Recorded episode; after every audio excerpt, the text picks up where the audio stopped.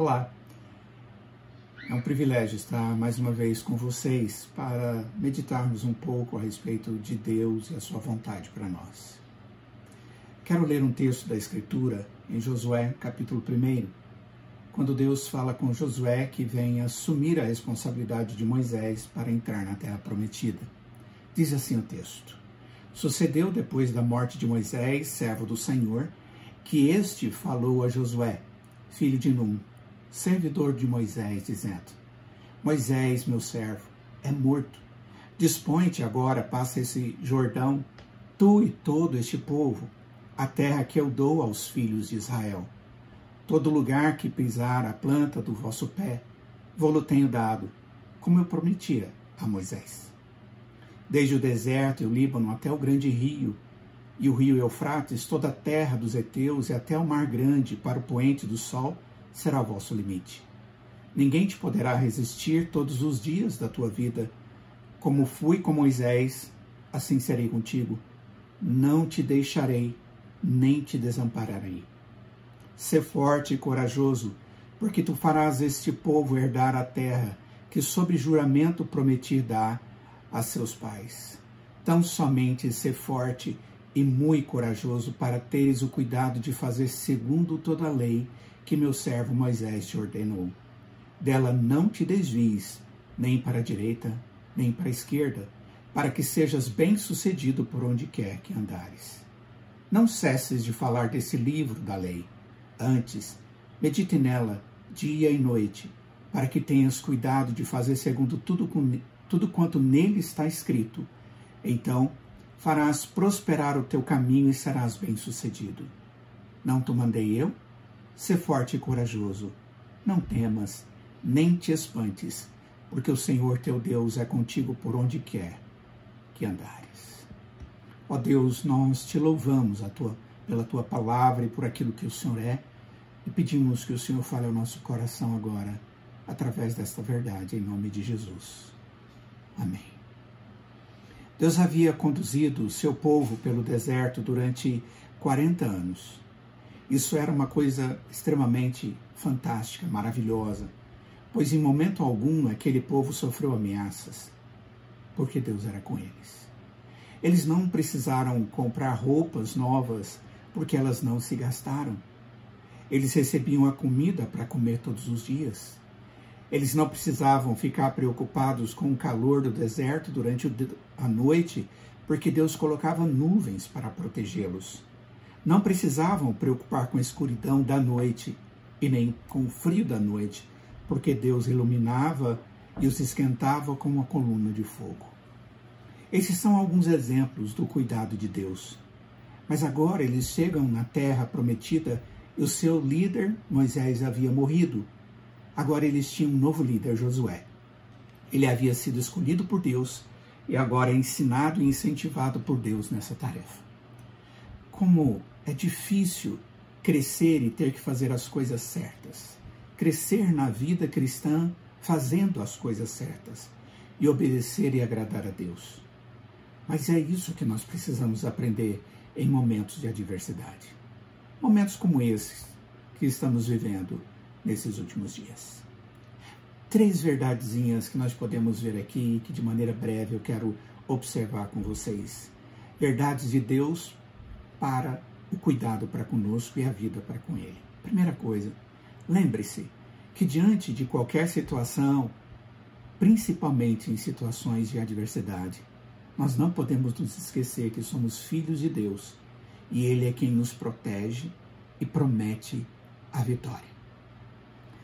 Todo lugar que pisar a planta do vosso pé, disse Deus, vou-lo tenho dado como eu prometi a Moisés. Eles iriam entrar numa terra que tinha outros habitantes. Não seria fácil para eles conquistarem a terra prometida. Mas Deus disse: Eu vou te dar, como prometi. Nossas vitórias, elas sempre vêm de Deus, de um Deus que continua prometendo que cuida de nós e que é aquele que nos faz mais do que vencedores em Cristo Jesus. Nunca duvide de Deus, mas antes Viva segundo as promessas de Deus contidas na Sua palavra, apropriando-se destas graças que Deus lhes dá e que lhe traz tranquilidade, que lhe traz esperança através da fé em Cristo. Uma outra verdade que esse texto nos traz e que é muito importante no momento da adversidade é que a nossa vitória depende também da nossa fidelidade e obediência a Deus. Deus diz: Não cesses de falar do livro da lei, deste livro da lei. Antes, medita nele de dia e de noite, para que tenhas cuidado de fazer segundo tudo quanto nele está escrito. Então farás prosperar o teu caminho e serás bem-sucedido. Então, esta palavra, ela demonstra a condição que Deus coloca para aquele que é seu filho para alcançar o que Deus tem preparado para ele. Nós precisamos, segundo o texto, guardar os mandamentos de Deus. Precisamos ensinar os mandamentos do Senhor. Significa que não podemos simplesmente ser aqueles que somos servos, mas devemos ser aqueles servos obedientes ao Deus que reconhecemos como Senhor. Não adianta falar que é um cristão e não agir como um cristão que obedece a Deus e dá testemunho a respeito de Deus e da sua verdade. E Deus está dizendo isso ao seu servo Josué, que estava conduzindo o povo. E a terceira e última coisa que o texto nos traz é que nós, o povo de Deus, devemos ser corajosos e devemos lembrar sempre que somos vencedores com Deus. Diz o texto: Não tu mandei eu? Depois de tudo que Deus disse para Josué, Deus disse: Eu não te disse isso? Sê forte e corajoso, não temas, nem te espantes, porque o Senhor teu Deus é contigo por onde quer que andares. Tem algumas situações que nós temos medo na vida. Josué recebeu uma incumbência extremamente pesada de conduzir uma grande multidão à terra prometida. Mas Deus logo lhe deu um alívio, junto com aquela missão. Não temas, nem te espantes, porque o Senhor teu Deus é contigo por onde quer que andares.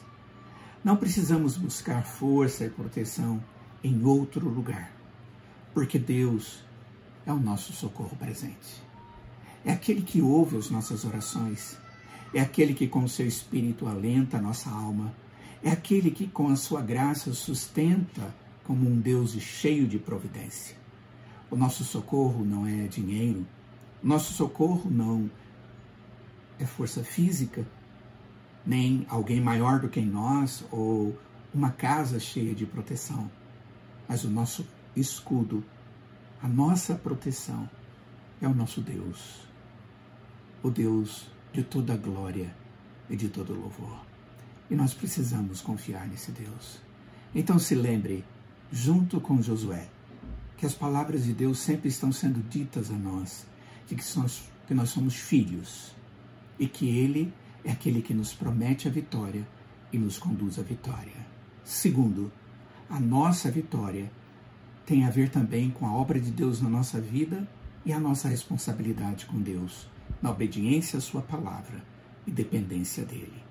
E por fim, nós, o povo de Deus, devemos ser corajosos, porque Deus é conosco. Jamais temer nada porque o Senhor é maior do que tudo. Vamos orar. Ó Deus, eu te louvo pela tua palavra e pelas suas promessas contidas na tua palavra para o teu povo. E nós te pedimos que o Senhor esteja cumprindo esta verdade nas nossas vidas, para o nosso bem, para a paz na nossa, dentro do nosso ser, mas acima de tudo para a glória do teu nome, em nome de Jesus. Amém. Deus nos abençoe.